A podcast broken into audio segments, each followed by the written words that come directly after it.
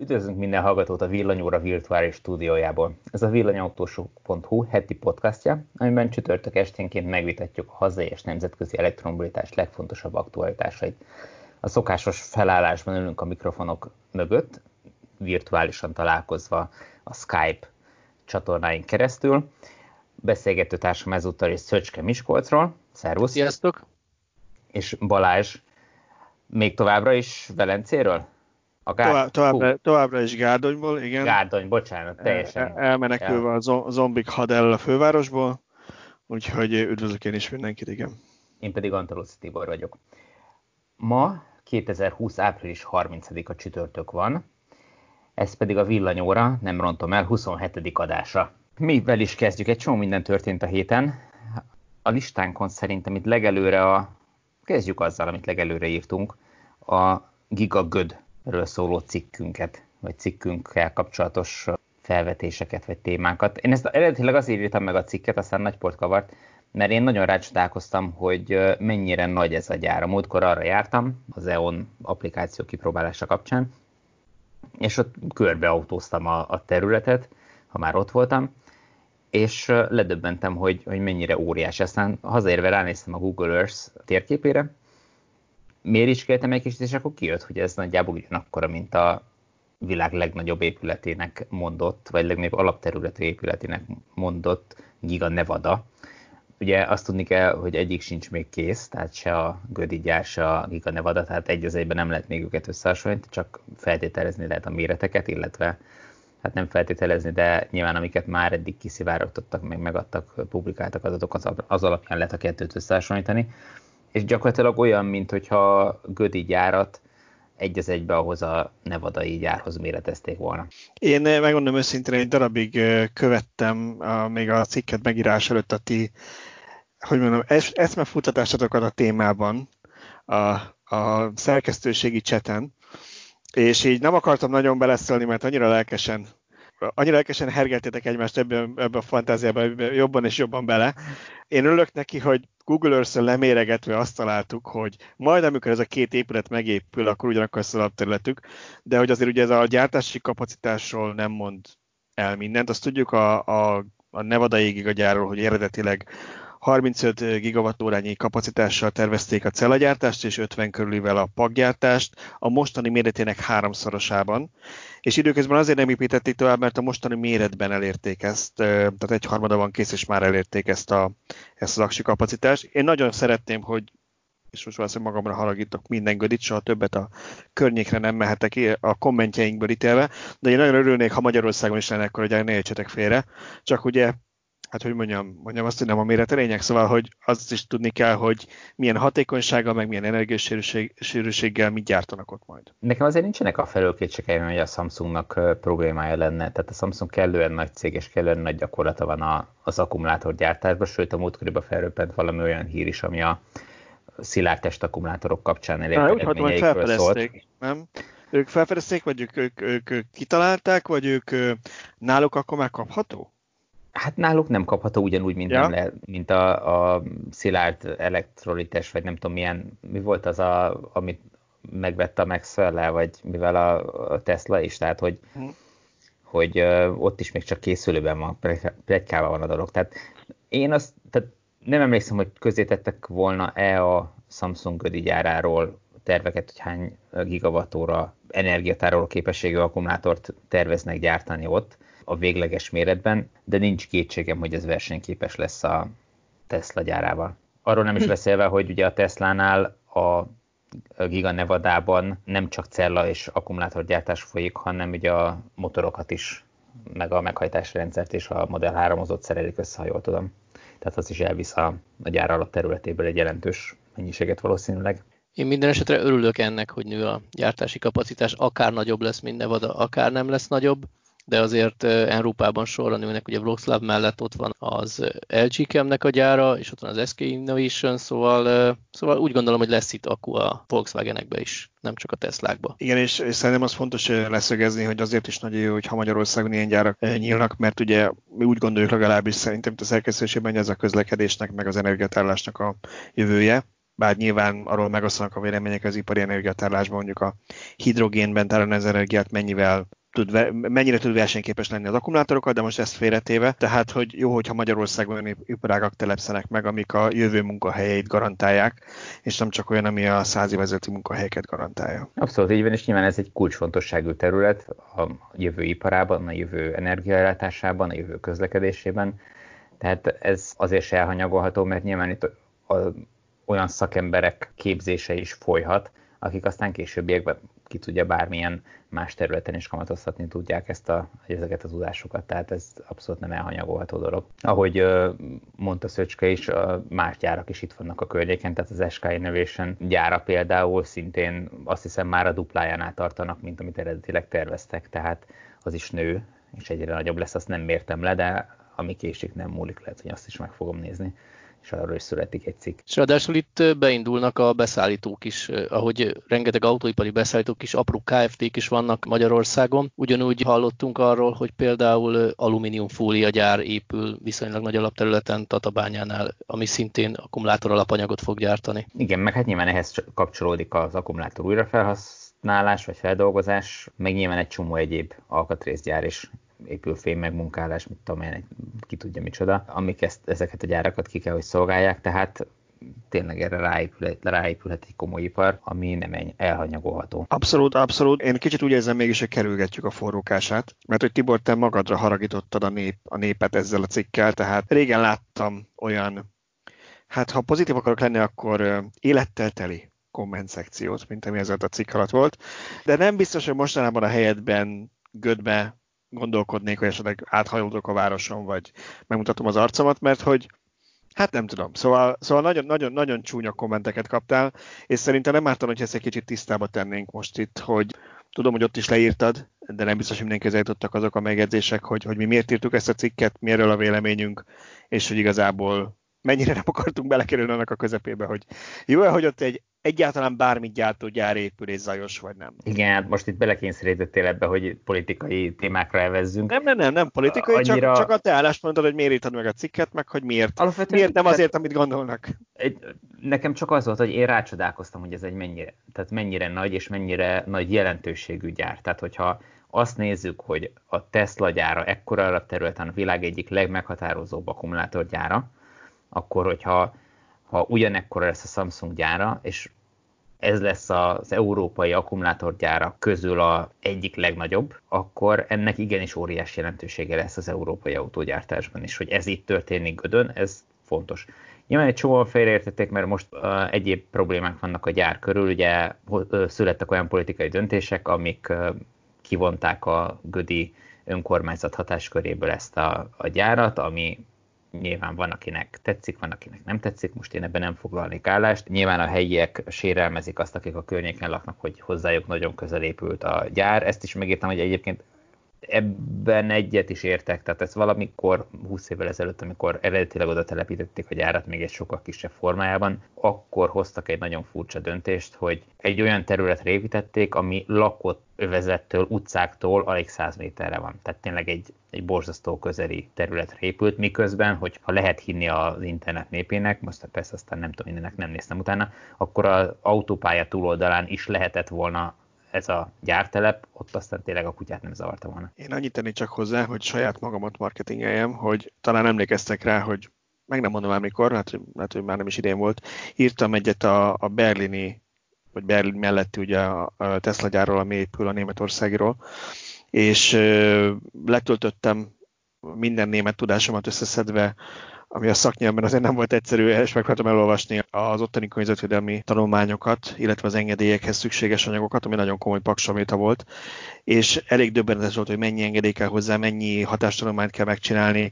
Itt nem csak az élővilágról volt szó, a földterületen a víz bázisra gyakorolt hatásról, igen, a zajterhelésről, tehát ott részletesen le volt írva, hogy hány műszakban működik majd a gyár, ilyen zajtérképek voltak az, hogy mikor, hány órakor mennyit fog szennyezni, mert hogy zajban, hány teherautó fog pontosan naponta kimenni, hogy érkeznek a munkások, hogy váltják egymást, tehát hogy mekkora forgalom lesz generálva emiatt, tehát nagyon sok szelete volt ennek, és abban nem vagyok teljesen biztos, hogy ismerve itt a helyek reakciót, hogy Magyarországon ez pontosan ilyen alapossággal megtörtént, de, de valóban az nagyon fontos, hogy, hogy egyrészt persze kell munkahely, meg kell az is, hogy legyenek ilyen fontos beruházások Magyarországon, de hogy lehetőleg ne az ablakkal alá kerüljön senkinek egy ilyen épület. Igen, szóval Magyarországon a, a politika kivívta magának azt a hogy mondjam, megítélést, hogy, egyszerűen, hogy nem bízunk bennük. És azt feltételezzük, hogy Magyarországon ezek a hatástanulmányok nem születtek meg. Fogalm sincs, hogy megszülettek, vagy nem, hogy mennyire valósak, mennyire nem, nem tudom.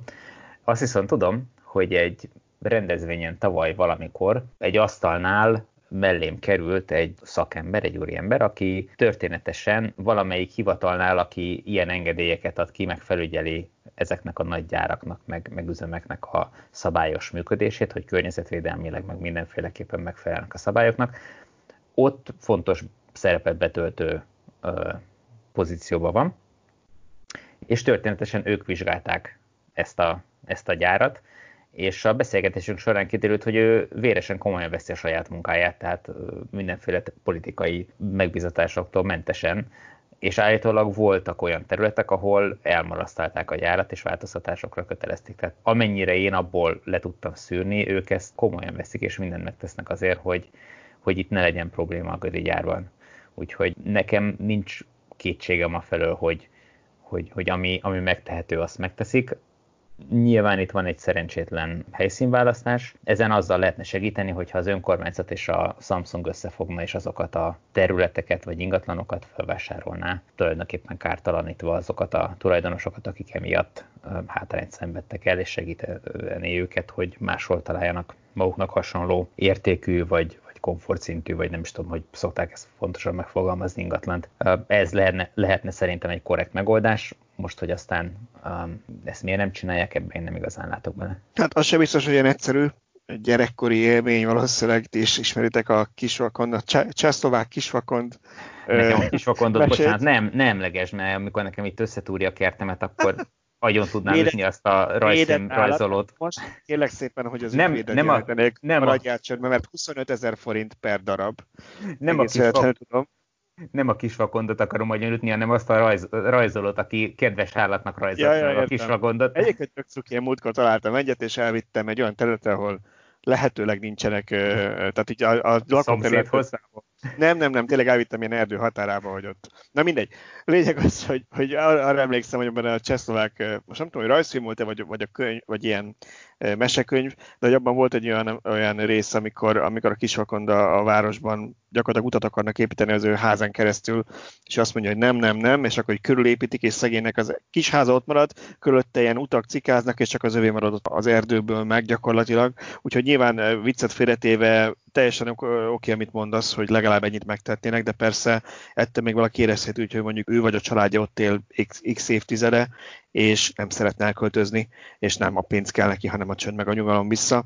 Aztán persze az mennyire reális, hogy majd lebontanak egy több milliárdos gyárat, úgyhogy valószínűleg itt itt mindenkinek meg kell találni a kompromisszumot ebben, hogy, hogy ha ez ilyet felajánlanak, akkor, akkor lehet, hogy élni célszerű vele, hogyha nem tudja ezt el, elviselni. Én nagyon nem is mennék ben, bele ennél jobban a, ebben, nyilván nekem is megvan a saját vélemény, hogy politikai témákban nem szívesen foglalnék itt állást, hogy most mi jó vagy nem jó. Um, most ez, ez majdnem lényegtelen. Én a cikket alapvetően a, a gyár méretére rácsodálkozva kezdtem el írni, és ha így nézzük, akkor, akkor bízom benne, hogy átment valamennyire az olvasóknak is. Na, de szerintem lépjünk tovább, és ha már a Teslát emlegettük, akkor, akkor vegyük elő a negyedéves jelentésben közzétett adatokat. Balázs, erről tudsz nekünk referálni egy kicsit? Hát tudok, az kérdés, mennyire akarunk belemenni a részletekbe, mert mindig olyan érzésem van, hogy ugye ez nem egy pénzügyi oldal, meg én sem szoktam ezt annyira mélyen elemezni, hogy mennyire érdekli ez a olvasóinkat, meg hallgatóinkat. De annyit mindenképpen fontos megemlíteni, hogy a cég meglepően jó eredménnyel zárta ezt a negyedévet. Ugye az, az előző negyedévről beszélünk, tehát a, a Q1 az március végéig tartott, emiatt igazából az utolsó két-három hét volt, amit a, hát főleg az európai lezárások és, és kiárási tilalmak befolyásoltak, úgyhogy nem az egész negyedév veszett oda, de ugye a Tesla-nál tudjuk, hogy, hogy az utolsó hónap szokott lenni az, amikor nagyjából a felét kiszállítják a, a negyedéves autó megrendeléseknek, úgyhogy pont az ő szempontjúval a legrosszabbkor jött ez, és hát az látszott is, hogy, hogy mondták, hogy valami 900 valamennyi millió dollárnyi készletük maradt bent, amit nem tudtak kiszállítani, úgyhogy ennek azért volt hatása. De a cég nyereséget mutatott fel, még hogyha elég vékonykát is, ami az tavalyi év hasonló szakában elkönyvelt 700 milliós veszteséghez képest nagyon jónak számított, úgyhogy ez mindenképpen pozitív volt a piac szempontjából. Alapvetően az meglepett engem is, hogy mennyire jó eredményt értek el én, amiatt, hogy ugye az utolsó hónapban van a kiszállítások nagy része, és hogy Európában már egy csomó ország teljesen le volt zárva, hát főleg Olaszország, meg a déli országok gyakorlatilag nem működött semmi. Ahhoz képest én is azt érzem, hogy elég jók lettek a számok, de az furcsálom, hogy, hogy nagyon sokan úgy beszélnek ezekről az eredményekről, mint hogyha elfelejtenék azt, hogy menet közben ugye nekik Kínában épült egy nagy gyáruk, ami már szintén ontja magából az autókat, és hogyha ha nem lenne ez az egész nyavaja, akkor nem a tavalyi szintnél kellene magasabbat produkálni, hanem egy, hogy mondjam, egy, egy sokkal komolyabb növekedést kellene, hogy tudjanak felmutatni ezen a, vagy hát az értékesítésben, és ez meg ugye nem történt meg, tehát, most, tehát sehol nem vagyunk ahhoz képest. Nyilván való ennek az a magyarázata, hogy, hogy itt jött a koronavírus, csak most mindenki úgy lelkendezik, hogy hú, mennyire jó egy kis uh, profitot tudtak felmutatni, de ennél sokkal nagyobb kellett volna, hogy legyen. Hát nyilván, de te is mondod, hogy ennek megvan a magyarázata, tehát ha nem lett volna, ha nem lett volna ez, a, ez egész történet itt a világban, és úgy produkálják ezeket az eredményeket, akkor lehetséges, hogy, hogy nem ilyen pozitív ennek a fogadtatása. Valóban ugye, ugye azért azt, azt, ők azt mondják, hogy, hogy amíg nem történnek meg a lezárások, addig az eddig volt legerősebb negyedévüknek néztek elébe, és ők úgy számoltak, hogy meg fogják dönteni a Q4-es rekordot is, kiszállításokban, meg nyilván a bevételekben is. Aztán persze ez így lett volna, vagy nem, ezt már soha nem tudjuk meg. Ez már akkor derül ki szerintem, hogy ha rendeződnek a viszonyok, és meglátjuk, hogy állnak be az eladások. A másik meg, hogy nekem kicsit olyan semmit mondó volt ez a mostani jelentés.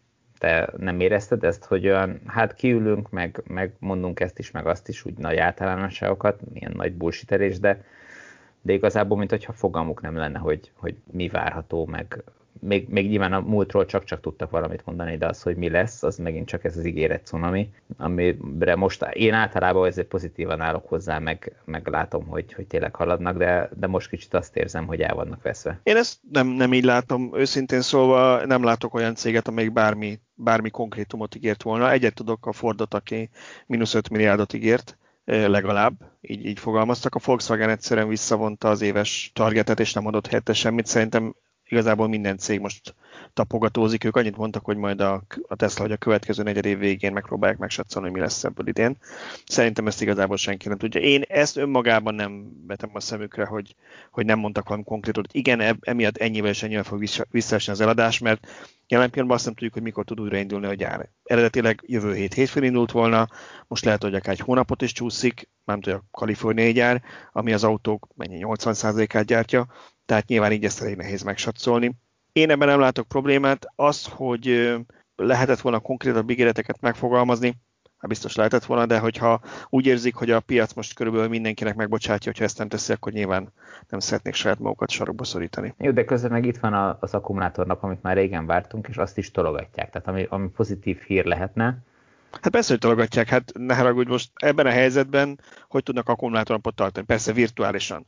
De hát azt mondták, hogy igyekeznének ezt, ezt nem virtuálisan megtartani, meg most ebben a környezetben az aztán meg végképp ilyen, ilyen ígérgetésnek tűnne, hogy igen, most még a gyárak sem mennek, de higgyétek el, hogy ilyen technológia jön én megmondom őszintén, csomó mindenben én is be tudok kötni egyébként, tehát a látszat ellenére nekem is megvannak ezzel azzal, azzal a két a Tesla-val kapcsolatban néha, de az, hogy mondjuk az akkumulátornapot most el akarják tolni májusra, én szerintem senki nem fog itt nagy termékbejelentéseket tartani most a koronavírus idején. Nem, nem tudom, én hogy mondjam, nem bántam volna, hogyha ezt megtartják, és, és akkor legalább tényleg valami kézzelfoghatóval előállnak Persze, ez, ennek is csak akkor van értelme, hogyha tényleg egy működőképes, és nem csak ígéret. Az, hát igen, az érted most, hogy a mérnökeik Skype-on bejelentkeznek egy kolba, és nem tudom, a hálószobákban megmutatják egy prototípus cellát, az nem biztos, hogy, hogy, hogy a megfelelő prezentáció. Tehát én azt, én azt azért valahol megértem, hogy nek normális keretet akarnak adni. De meglátjuk, mert persze nagy ígéretek vannak, hogy hú, ez az a leg, legizgalmasabb bejelentésük valaha, majd kiderül, és az is kiderül, hogy amikor bejelentik, akkor abban mennyi lesz a konkrétum. Kapunk-e olyat, hogy mondjuk konkrétan ekkortól és ekkortól gyártásba lesz? Nem hiszem, maximum negyed évre vagy évre pontosan, de nyilván nem fogják magukat lából lőni, hogy igen, két hónap múlva ezzel szerik az autókat, ergo most ne vegyél autót, tehát ezt egy, egy cég se csinálja, úgyhogy lehetséges, hogy, hogy az is egy picit ilyen könnyűnek találtatik majd, ha csak nem azt mondják, ugye nekem volt egy olyan elméletem, hogy, hogy inkább azt mondtam, hogy tanácsom, mert nyilván a Tesla meg Elon Musk az én tanácsaimra szorul, de hogy ezt úgy kellene levezényelni, ahogy annó az Autopilot Hardware 3-as csinálták, hogy a bejelentés volt az Autopilot Day, és akkor azt mondták, hogy két hete minden autóban már ez kerül. Na hát nagyjából erre számítanék én is, tehát hogy, a, hogy a, az akkumulátor napon nem csak egy akkumulátor cellát mutogatnának, hogy hát ha majd egyszer elkezdjük gyártani, akkor így fog kinézni, hanem az, hogy megmutatják a felvételt a már működő akkumulátor üzemről, amiből ömlenek ki az, az új technológiával készült cellák. De ezek szerint még erre nyilván nincsenek fölkészülve, hogyha ha csak ilyen Skype ígéreteket tudnának bedobni. Hát jelenleg nincsen működő gyára, honnan ömlenének ki a cellák, mert Nevada is azért elég takarékon megy. Ez mondjuk igaz, tehát ez, ez valóban így van. Tehát, hogyha föl is készültek volna, vagy el is készült volna a gyár, vagy az új cellagyártási technológia, akkor is nehez, vagy baj, bajos lenne bemutatni, nehezen lehetne bemutatni.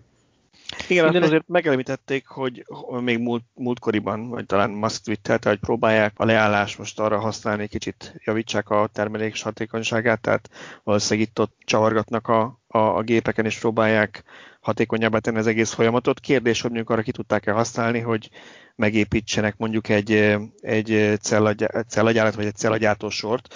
Ugye valóban azt gondolnák, hogy ez majd Nevadába készül, de az állás hirdetések alapján úgy tűnik, hogy a Fremonti gyárban lesz egy ilyen valószínűleg kisebb darabszámú, de egy, egy kezdetleges gyártósor, vagy egy, vagy egy ilyen próba, vagy ilyen pilot gyártósor, és ahhoz kerestek szakembereket.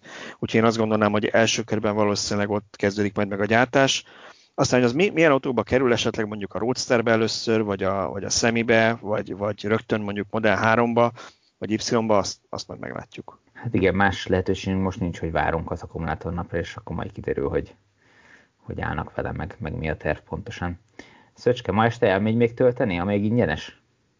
Hát gondolkoztam rajta, de már nagyon estébe fog nyúlni ez a felvétel. Úgyhogy szerintem, szerintem én már pénzért fogok csak nyilvános töltőn tölteni. Legalábbis a Mobility, illetve az MOB töltőin, mert hogy azok lesznek holnaptól, hát illetve mire ez az adás, vagy ez a felvétel adásra megy, akkor már fizetősek is lesznek. Úgyhogy én még gondolkodom rajta, hogy, hogy elmegyek, és lehet, hogy csinálok egy olyat is, hogy utolsó ingyenes és első fizetős töltés, majd meglátjuk, hogy mennyire lesz energiám még este. De egyébként alapvetően ennek örülünk, örülünk nem? Én, én mindig úgy érzem, amikor erről beszélünk, hogy, hogy mindenki azt várja ettől, hogy megszűnik a parkolgatás, meg a, meg a felesleges 90-ről 93 szelektra töltögetés, amikor nincs rá szükség, és, és esetleg jobban le, jobb lesz a kihasználtsága a töltőknek, mert, mert ténylegesen, hogyha fizetni kell érte, és nem ingyen van, akkor valószínűleg csak azt használja, kinek kell. Az idő alapú töltésnél mindenképpen ezt várhatjuk, tehát szerintem az 50-es DC-knél valószínűleg mindenki annyit fog tölteni, amennyivel eléri a célállomását, a következő töltőt igyekeznek az emberek a, abban a tartományban tartani az akut, ahol gyors a töltés. Viszont az AC töltőknél a töltés szám biztos, hogy csökkenni fog, hisz a potyázás az megszűnik, viszont a, amíg fix kilovatúra ár van, addig az nem fog arra ösztönözni, hogy mondjuk ne felejtsd ott a teli töltött akut, ha te mindenképp tele szeretnél tölteni de remélhetőleg dolgoznak ezen is a mobility szakemberei, illetve hát tudjuk, hogy dolgoznak, hiszen ilyen parkolásérzékelő szenzorokat tesztelnek némelyik töltőállomáson, tehát előbb-utóbb lesz arra is megoldás, hogy ahogy a Tesla is büntető PES díjat alkalmaz, illetve parkolási díjat alkalmaz az ott felejtett autóknál, ez szerintem mindenképp fontos lenne, hogy bevezessék. Hát nyilván nem lehet mindent egyszerre, majd eljön ennek is az ideje. De szerintem a maga az, hogy fizetni kell a töltésért, rengeteg autós ösztönöz arra, hogy inkább otthon töltsön, és ne feltétlen a, a nyilvános töltőket használja. Szerintem olyan szinten vissza fog esni ezeknek a töltőknek a kihasználtsága, hogy a legtöbb helyen nem fog igazán komoly problémát okozni az se, hogyha valaki mondjuk a föltöltés vége után még egy fél órával ott hagyja az autót, vagy egy órával. Tehát vagy legalábbis én erre számítok. Most az, hogy ennek örülünk, vagy nem örülünk, az egy érdekes kérdés. Alapvetően örülünk, tehát ugye ez a normális. Tehát, hogyha egy szolgáltatást igénybe veszel, a legtöbb esetben ezért fizetni kell. Valakinek fizetnie kell, hogyha, még hogyha nem is te fizetsz közvetlenül, lásd ugye az internet, ott ugye rengeteg olyan tartalmat, meg szolgáltatást veszünk igénybe, amit, amiért közvetlenül nem kell fizetni, például, ha már, hogy más nem mondjuk ez a Skype hívás, de nyilván valami mással, az adatainkkal, a reklámokra való kattintással fizetünk érte. Úgyhogy tehát valamilyen formában mindenért fizetni kell. Miért ne lenne ez más, hogy egy olyan szolgáltatásnál, ahol effektíve pénzért vehető valamit kapunk meg a szolgáltatótól, ami nem csak úgy keletkezik, hanem, hanem azért a szolgáltatónak is fizetnie kell, meg eszközöket kell telepíteni. Hát még ráadásul ugye ez már csak azért is jó, mert nyilván csak akkor fog valaki fejleszteni ebben, hogyha megéri neki. Tehát ingyen, ha ingyen adják, akkor nem fog meg, fogja megérni piaci alapon egy szolgáltatónak se, maximum ilyen tesztüzemek alatt, meg állami támogatással. Ugye azt szeretnénk, hogy ez a szolgáltatás fejlődjön, legyen verseny, abban versenynek a szolgáltatók, hogy kinek hol vannak töltői, meg milyen teljesítményű, ehhez pedig az kell, hogy valamilyen szinten ez nekik is megérje, legyen ezen profit, ha ingyen adják, ez nem történik meg. Így van, itt fontos, amit mondtál, hogy legyen verseny. Tehát Magyarországon most per pillanat az a legfőbb gond, hogy, hogy kevés az olyan szolgáltató, amelynek országos lefedettsége van, vagy látszik, hogy országos lefedettség lesz a, a közeljövőben, és alternatívát tud egyik vagy másik szolgáltatónak nyújtani. Tehát, hogyha egy adott városban nekem töltenem kell, de csak egyetlen egy szolgáltató közül választhatok, akkor nyilván ez az egy szolgáltató az, az monopól helyzetben van. Ő olyan árat szab a szolgáltatásért, amit akar, ami nem jó. Tehát az nyilván nekünk rossz lesz összességében. De hogyha lesz két-három szolgáltató az autópályák mentén például, akiknél én választhatok, hogy kinél állok meg és kinél töltök, akkor hát bízom benne, hogy előbb-utóbb kialakul egyfajta árverseny és szolgáltatási verseny, hogy ki az, aki nekem a legjobb, legkényelmesebben használható szolgáltatást adja, vagy ki az, aki a legolcsóbb szolgáltatást adja, vagy ki az, aki az alapszolgáltatás mellé a legjobb egyéb kiegészítő szolgáltatásokat tudja biztosítani étterem, kávézó, nem tudom, akármi formájában. Igen, én hiszek a kapcsolt szolgáltatásban, és ebben az autópályán lévő benzinkutak hatalmas előnyel indulnak, hiszen náluk ott van eleve egy kávézó, étterem, ez az amaz. Tehát ha ők tesznek oda mellé egy töltőt, akkor elképzelhető még egy kicsit magasabb áron is meg fogok állni egy benzinkútnál, mert ott nem csak állok és nézem a százalékokat, ahogy csöpögnek az autóba, hanem ott addig meg tudok inni egy kávét, el tudok menni mosdóba, stb. Tehát ez, ez mindenképp fontos úgyhogy a kiegészítő szolgáltatások szerintem nagyon fontosak lesznek, de az, az alapvető, hogy amíg volt az országban egy viszonylag nagy ingyenes hálózat, addig ide nem mert senki belépni piaci alapon. Most, hogy ez fizetős lett, elindulhat a verseny, és remélhetőleg a piac meg fogja határozni azt az, azt az árat, ami korrekt lesz. Én számolgattam egy kicsit, tudom, hogy Szöske, te is számolgattál, hogy mennyibe kerülne a töltés. Nekem van egy tipikus utam, ami, ami szokott lenni, ez Veresegyház hódmezővásárhely, amit általában eddig, amíg volt ingyenes töltés, addig legtöbbször úgy oldottunk meg, hogy az otthoni árammal, vagy az itthon töltött árammal elmentünk egészen hódmezővásárhelyig, ott valamelyik nyilvános töltőn, akár egy AC töltőn, akár a, hogyha siettünk és valamiért gyorsan kellett visszajönni, vagy bármi más miatt tovább kellett menni, akkor a DC töltőn föltöltöttük, és hát tulajdonképpen a, a visszaút része az már ingyen volt. Na most, hogyha ugyanezt kellene fizetős töltőkön megtenni, én számolgattam, hogy olyan 2800-3000 forintból jön neki az ottani töltés része. Hogyha itthon teletöltök, az mondjuk egy ilyen 1400 forint, akkor egy ilyen 4500 forintból megvan az oda-vissza utam az autóval. Hogyha DC-n kell töltenem, akkor nyilván úgy mennék én most így végig gondolva, hogy útközben valahol rátöltenék egy 20, maximum 25 percnyit, egy olyan tartományba, ahol tudom, hogy az autó gyorsan tölt, így nyilván az idő alapú töltésből a lehető legtöbbet hoznám ki. Majd valószínűleg ott helyben is töltenék egy kicsit, és visszafele úton is. Tehát két-három kisebb töltésből megoldanám. Én úgy számolok, hogy ez egy ilyen 4800 forint lenne, plusz esetleg a, az 1400 forintos otthoni töltés, az akkor olyan 6200 forintból lehetne megúszni az oda-vissza utat, leg, legrosszabb esetben, hogyha legjobban sietnék. Ez mekkora, mekkora táv, Tibor, mert csak hogy aki nem, nem mint nem, nem rendszeresen ezen jár, valószínűleg ezen nem mondtunk Hát ez durván ilyen oda-vissza 420 kilométeres táv. Jó, tehát hogy ha azt nézzük, hogy a mostani brutálisan alacsony benzinárakkal ez a 4500 forint körüli költség, ez ilyen 16 liter benzin, nem vagyok ilyen rohadt okos, csak most megnéztem a telefonomon, hogy ilyen 16-17 liter benzint lehet ezért kapni most.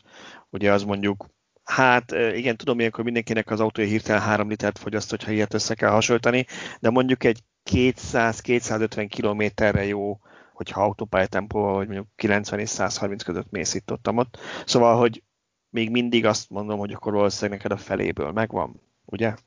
Nagyjából, hát olyasmi, kicsit kevesebb, olyasmi, mint, vagy kicsit több, mint a feléből, még a mostani ugye, alacsony benzinárak mellett is. Ugye mindig attól függ tényleg, hogy kinek milyen autója volt, tehát mi az, amihez hasonlítjuk, milyen fogyasztású autó. Tehát, hogyha valakinek tényleg valami Uber takarékos 5-6 litert fogyasztó autója van, akkor, akkor nem akkora nagy a nyereség.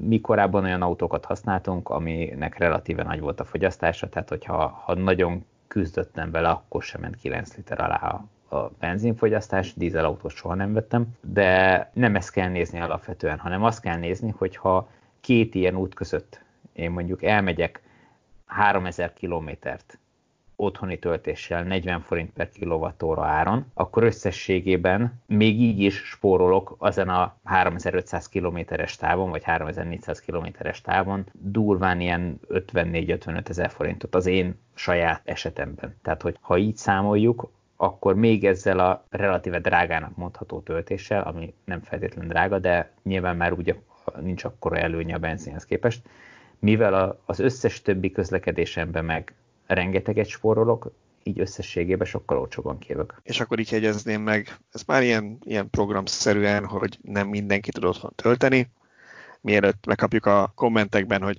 és mi lesz az, aki a belvárosban lakik, tehát nyilván ez azt a, azt a szenáriót mondod, ami rád a te élethelyzetedre vonatkozik, és hát úgy nagyjából a, a lakosságnak a fele az mondjuk tud Számoltam mondjuk... ilyennel is. Uh-huh. Ezzel az jött ki nekem az én számaim alapján, hogyha ha nekem minden töltésem Mobility DC töltőn kellene, hogy legyen, akkor nyilván rövideket töltenék, hogy, hogy abba a tartományba tudjak tölteni, ahol a lehető leggyorsabban tölt az autóm és így olyan 5-5,7 liter fogya, literes fogyasztásnak megfelelő költség jön neki, ami nyilván nem túl alacsony, de hogyha én ezt, ezt az autót többnyire városban használom, akkor ez igenis versenyképes, mert nagyon kevés olyan autó van, amelyik városban 5,7 vagy 6 liter alatti fogyasztással megúszza a közlekedést. Igen, és igazából miért tölteni a mindig DC töltőn? Tehát, én ahogy számolgattam a saját autómat, ami viszonylag gyorsan tölt az Ionic, a DC töltők ezzel a 80 forintos percdíjjal ilyen 110-120 forintos kilovattóra díjat adnak nálam. Na de van lehetőség AC töltőket is használni. 80 forint per kilovattóra áron, és akkor, ha mondjuk 50%-ban, mert ugye egy hosszú úton nyilván a DC töltőn állunk meg. Na de azért azt szerintem viszonylag ritka, hogy, hogy valaki egyáltalán nem tud AC töltőket használni, hiszen ha ha nincs a lakása közelében, akkor lesz a munkahelye közelében, lesz az üzleteknél, ahol vásárol, stb. Tehát időnként fog az ember AC töltőket is használni, akkor is, hogyha fizetnie kell, és mondjuk 50%-ban tudja ezt használni, akkor más 5 liter alá tudja vinni ezt a fogyasztást, úgy, hogy ő egyáltalán nem tölt otthon. Így van, hát én nyilván alapvetően egy worst case szenáriót próbáltam így fölvázolni magamnak, hogy, hogy mi lett a legrosszabb, amikor, amikor sehogy máshogy nem tudom megoldani, de ahogy ugye az, a mobilitésről is hallottuk, és nyilván a többi szolgáltatónál is ez lesz előbb-utóbb, hogy csomagokat fognak kínálni azoknak a felhasználóknak, akik rendszeresen használják az adott szolgáltatást, mert hiszen nyilván, hogyha kiépítenek egy ilyen töltőhálózatot, akkor mindegyik szolgáltatónak az az érdeke, hogy a lehető legjobban magához láncolja a felhasználókat. Tehát aki gyakran tölt, az ne össze-vissza töltögessen mindig szolgáltatónál, ők nyilván ezt akarják elérni, hanem csak is kizárólag az ő saját hálózatukba. Tehát nyilván a Mobility is fog olyan csomagot adni, amivel valamilyen havidíj ellenében egy sokkal kedvezőbb perc meg kilovattóra díjat, vagy akár flat feet alkalmazva korlátlan töltést biztosítson. Igen, én utána néztem ezeknek, és Ausztriát szokták kicsit ilyen mumusként emlegetni, mert ott nagyon drága a, a töltés. De igazából ez is akkor igaz, hogyha ha én oda elmegyek sielni, nyaralni, akármi átutazóban megyek, és egyet-egyet kell töltenem, igen, akkor viszonylag drágán tölthetek. Viszont ha ott élek, akkor nyilván fogok valami előfizetést vásárolni, és így már is lényegesen olcsóbbak. Amit meg még alaposabban megnéztem az osztrák áraknál, az a szlovák, egyik szlovák szolgáltató a ZS Drive, amelyik az EON tulajdonában van, ha jól tudom. És náluk például úgy van, hogy helyiként szinte biztosan villanyautósként kifizetném az előfizetési díjat, ugyanis az alap 39 cent per kilovattóra DC töltést, azt eleve 29 centért adják egy 9 eurós havidíjjal. Tehát 3000 néhány száz forint árfolyamtól függen a havidíj, és a villámtöltéseimnél megspórolok kilovattóránként 10 centet, ezen kívül ehhez kapok egy korlátlan AC töltési lehetőséget az ő töltőoszlapaikon. Tehát ha én egy panel 8. emeletén lakok, és van a lakótelepen egy darab AC töltőjük, akkor butaság lenne nem kifizetnem ezt a 9 eurós havidíjat azért, hogy, hogy oda néhány naponta, hetente, ahogy nekem igényem van rá, ráteszem az autómat, és fel van töltve. És úgy gondolom, hogy ez, ez már, már közelít az ingyenes töltéshez, ez annyira kedvező ez a, ez a fix havidíj. Én ezt csak annyit tennék hozzá, hogy ilyen mindentől elvonatkoztatva mindig nagyon vigyázni kell szerintem azzal, amikor más országoknak a díjait hasonlítjuk össze a, miénkkel, mert hogyha Ausztriában úgy gondolkodsz, hogy magyar turistaként elmész, aki az itt horror csomagolt 10 órait teszi négy napig, mert annyira nincsen pénze, most idézőjelesen nyilván, akkor minden rohadrágának tűnik de hogyha, amit te is mondtad, ha Ausztriában élsz, akkor gyakorlatilag valószínűleg ott is dolgozol, ott is keresel pénzt, akkor valószínű az is, hogy egy magasabb béred van, mint itthon, tehát ez megint csak relatív lesz, hogy adott mennyire drága. Ezt nyilván a magyar kontextusban kell összehasonlítani. Persze más hasonló volt szociális ország, lehetséges, hogy jobb példát, tehát mondjuk Szlovákia, hogy kicsit kevésbé necces összehasonlítás, de, de az osztrák áraknál szerintem figyelembe kell venni, hogy nem budapesti bérekhez vannak tervezve. Ez egyik oldalról igaz, de én úgy gondolom, hogy pont az elektromos autó töltésnél ez annyira nem jó példa, mivel a benzin az hasonló áron van, mint nálunk. És autózás autózás, tehát az ember önkéntelen is ahhoz fogja mérni.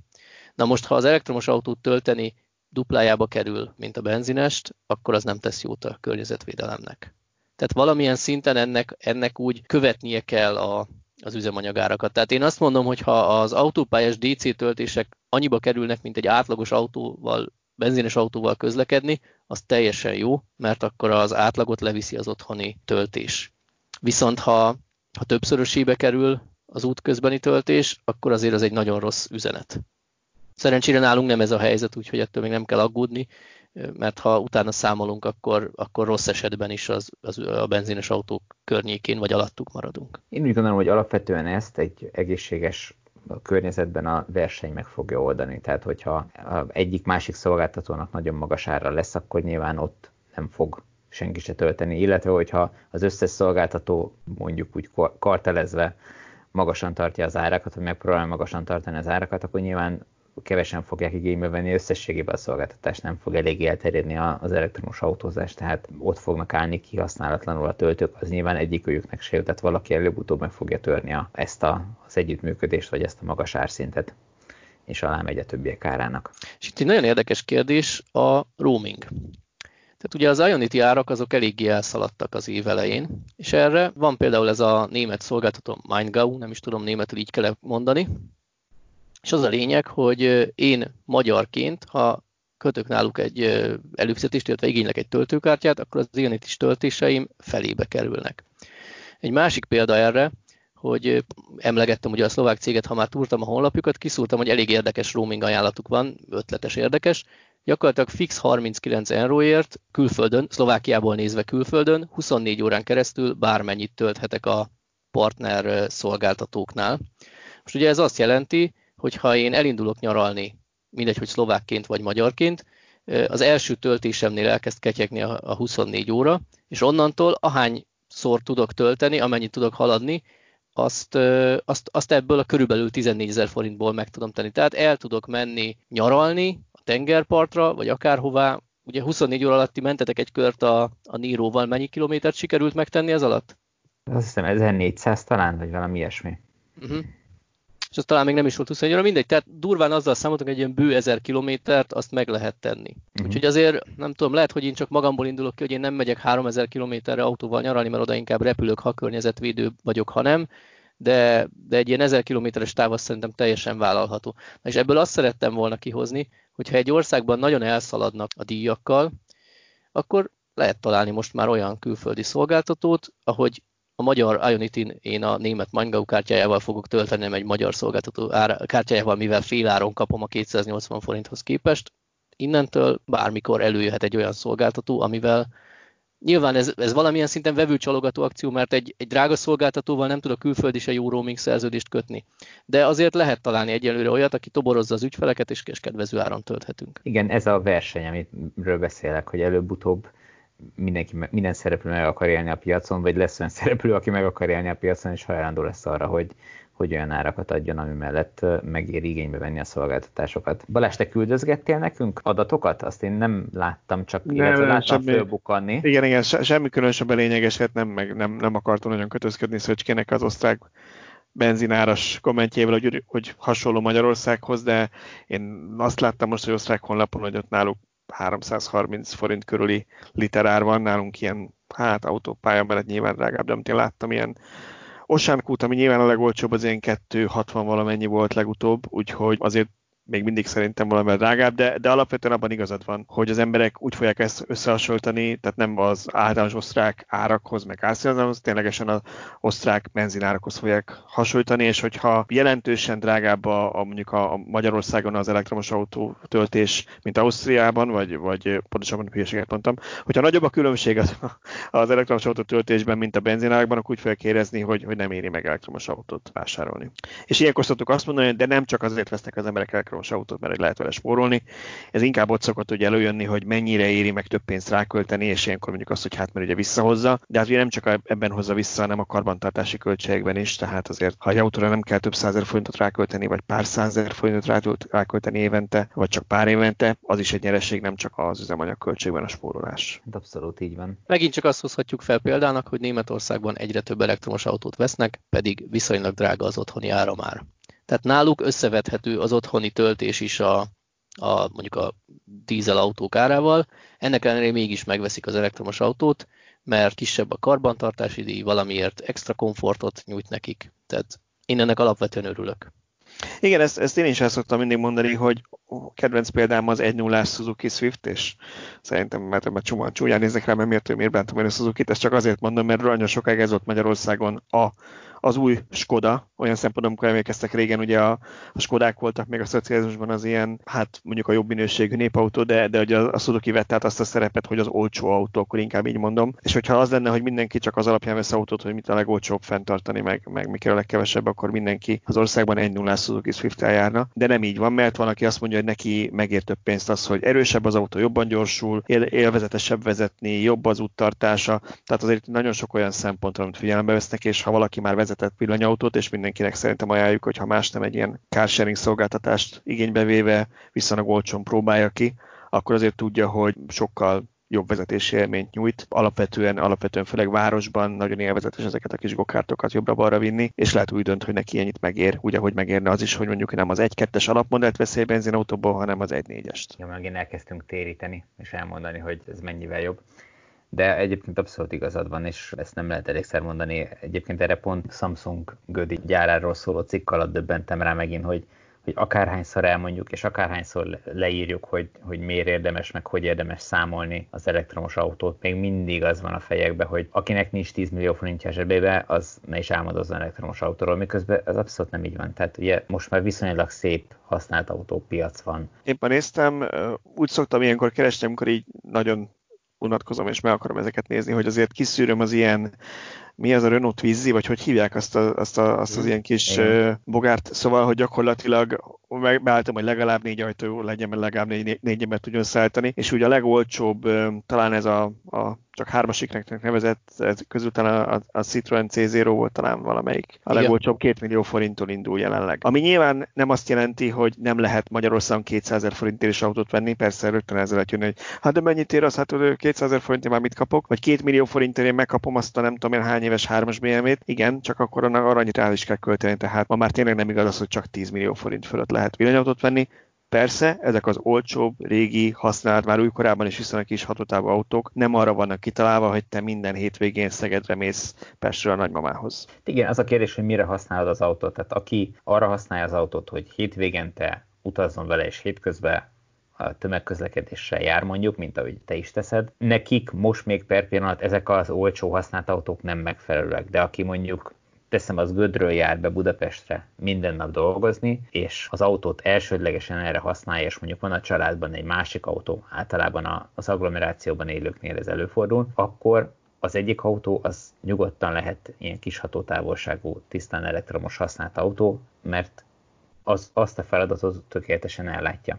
És ugye amit még nagyon sokan nem vesznek figyelembe, hogy mivel sokkal alacsonyabb a föntartási költség ezeknek az autóknak, akár üzemanyag, akár szerviz terén, nyugodtan be lehet vállalni egy magasabb vételáró autót is, hogyha valaki mondjuk 3 millió forint környékén keres autót, de elektromosból ugyanazt a, vagy azt a méretet, felszereltséget, hatótávot mondjuk csak 6 millió forintért tudja, vagy találja meg, akkor a legtöbb esetben, hogyha mondjuk a, a havi futás az 2-3 ezer kilométer között van, akkor be lehet vállalni bátran a nagyobb vételáró autót, hiszen akár hitellel, vagy leasingbe, vagy, vagy bármilyen pénzügyi konstrukcióba, hiszen a havi költsége az legalább annyival fog csökkenni a, a, az üzemanyagon, meg a szervizen, mint amennyi majd a havi törlesztő részlete lesz. Én ezt meg annyit tennék hozzá, és kérlek, hogy olcsatok le, hogyha ti mást tudtok ebben, mert szerintem ezt lehet, hogy ti több adattal rendelkeztek, de nekem az az érzésem, legalábbis amíg egy használt autókat nézegettem, vagy inkább régebbi elektromos autókat, hogy ezeket általában teletömték extrával. Tehát próbálták a gyártók is ellensúlyozni azt, hogy ugye drágább az, a modellnek az ára, ezért az alap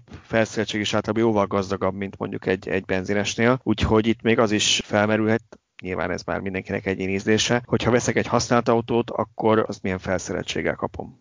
És egy elektromosnál nagyobb eséllyel az már csomó mindent tartalmazni fog. Így van. Talán a hármas ikrekre az, ez azért picit túlzás, bár a saját kategóriájában szerintem az sem rossz, de ha mondjuk hasonlóan olcsó autókra lövünk, és megnézünk egy ilyen 8 év körüli Nissan Leaf-et az első generációból, ott azért elég jól felszerelt autókat találhatunk. Sokaknak egyébként azért tetszik az első generáció, mert a világos belső az úgy megfogja főleg a nőktől hallom, de igazából sokaknak szimpatikus, hogy nem a klasszik sötét szürke, ami minden autóban ott van, hanem az a világos belsős első generációs Leaf az eleve tetszetős, és ehhez jönnek hozzá azok az extrák, amik azért egy hasonló tucat autóban nem, nem mindig vannak meg. Igen, és például ilyenek voltak, a, hogy most az extrák között emlegessünk egyet-kettőt, a 2013-tól gyártott Nissan Leaf-ekbe például már benne volt ez a 360 fokos körkamera megoldása a legmagasabb technofelszereltségben, hogyha jól tudom.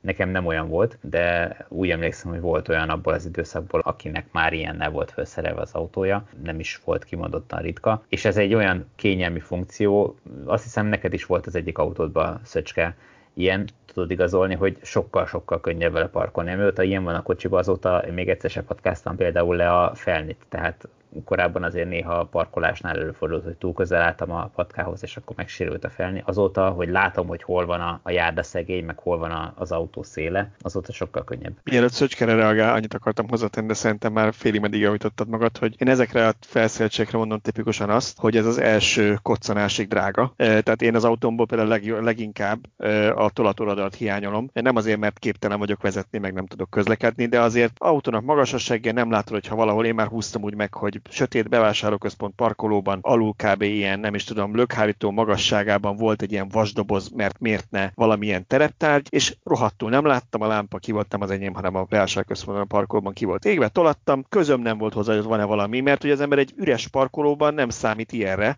ahol nincsenek falak meg semmi. Úgyhogy én azt mondom, hogy ezek azok a tipikus felszereltségi dolgok, amik, amik nagyon hamar meghálálják magukat, amikor nem kell elvinned fényezni mondjuk a első lökhárítót vagy a hátsót, vagy a 50 ezer forint per darabos alufelnibe nem marsz bele egy szép kis nyomot. Így van.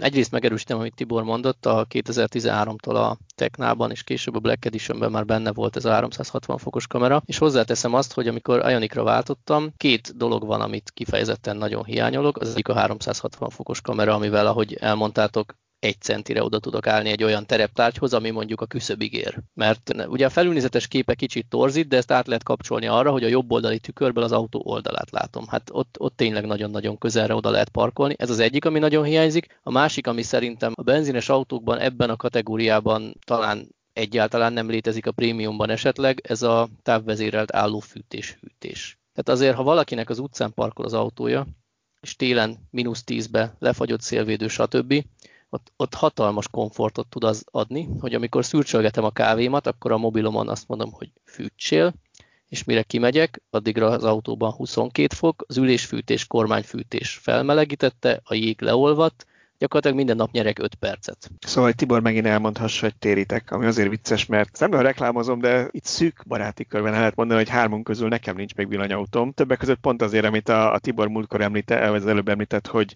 hogy én inkább hétvégén autózom, és nem tudom magam rávenni, hogy erre egy hibridet vegyek, én már villanyautót akarok csak következőnek. Viszont arra még sajnálom a pénzt erre a használati módra, ezért inkább városban, hétköznap, már békeidőben, tehát nem így most a vidéki magányban, inkább valami elektromos ilyen megosztó szolgáltatást használok, hogyha mégis autózom. Na mindegy, a lényeg az, hogy szerintem mindenki volt már úgy, hogy kiment az autóhoz, akár csak nem is az egész éjszaka után, de tényleg egy téli időben, és akkor hozzáfagyott a keze a kormányhoz. Körülbelül 10 percig vagy járatod a motort, hogy kilássál bele, vagy elindulsz úgy, hogy így a jó szerencsébe bízva próbálod meg mondjuk nem tönkretenni az ablaktörlőket, hogy a ráfagyott cuccot próbáld vele letörölni. Tehát ez szerintem aki már autóban valaha ült, az tudja, hogy ez miről szól és hogyha egy elektromos autó tudja a távvezérelt, tehát az, hogy a, a mobiltelefonos applikáció mondjuk bekapcsolod azt, hogy fűtse elő, akkor az nagyon-nagyon király tud lenni. És mindezt úgy tudja, hogy közben nem szennyezi ott az ablak alatt a környezetet. Tehát most téged akár egy társasház parkolójában, akár a saját parkolódban, vagy a saját házad előtt nem az kell a szomszéd hallgassa, hogy te melegíted a, a kocsit, és próbálod leolvasztani a szélvédőről a jeget, hanem egyszerűen nem vesz észre semmit, egyszerűen csak azt látszik, hogy olvad a jég le a kocsidról. Hát meg eleve már úgy mész ki a kocsiba, hogy az már meleg. Nem Világos, úgy mész ki, hogy akkor kinősz didereksz, és megvalamire az asszony kér, addigra legyen legalább egy, nem tudom én, fagypont fölötti az ülés hanem úgy mész oda, hogy tök jó már. Még egy dolgot tennék ehhez hozzá, mielőtt témát váltunk, hogy az, hogy helyben járatod a dízel vagy benzines autódat, az egyébként tilos.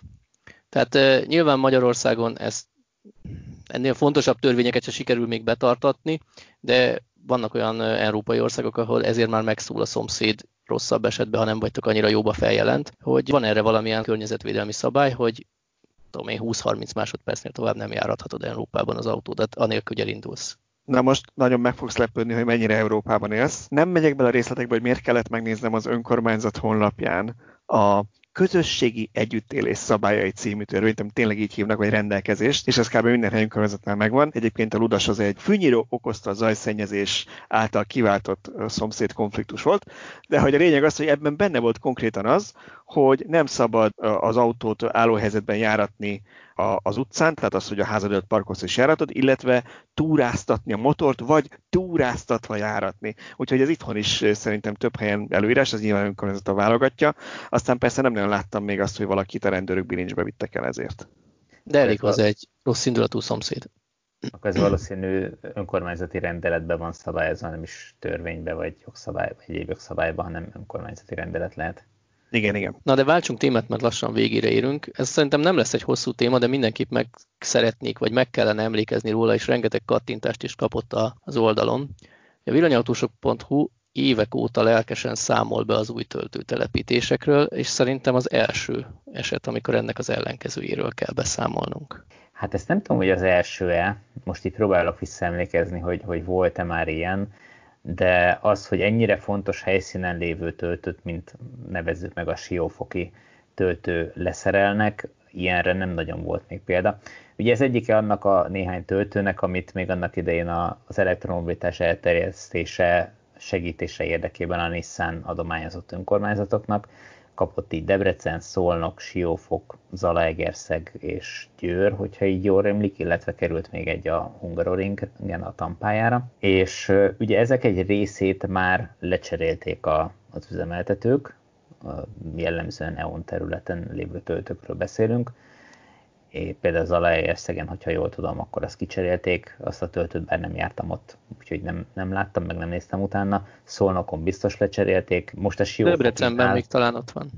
Debreceni az, az én is úgy tudom, hogy ott van még, bár elég korlátozottan használható, ugye például Teslákat már elég régóta nem engednek ott tölteni, de a Siófokinál én úgy tudom, hogy volt rá pályázat, hogy milyen módon cseréljék esetleg le, három opció volt, azt hiszem, hogy két cég pályázott arra, hogy, hogy oda töltőt telepítsen, és üzleti alapon üzemeltesse a töltőt, de végül is az önkormányzat a leszerelés mellett döntött.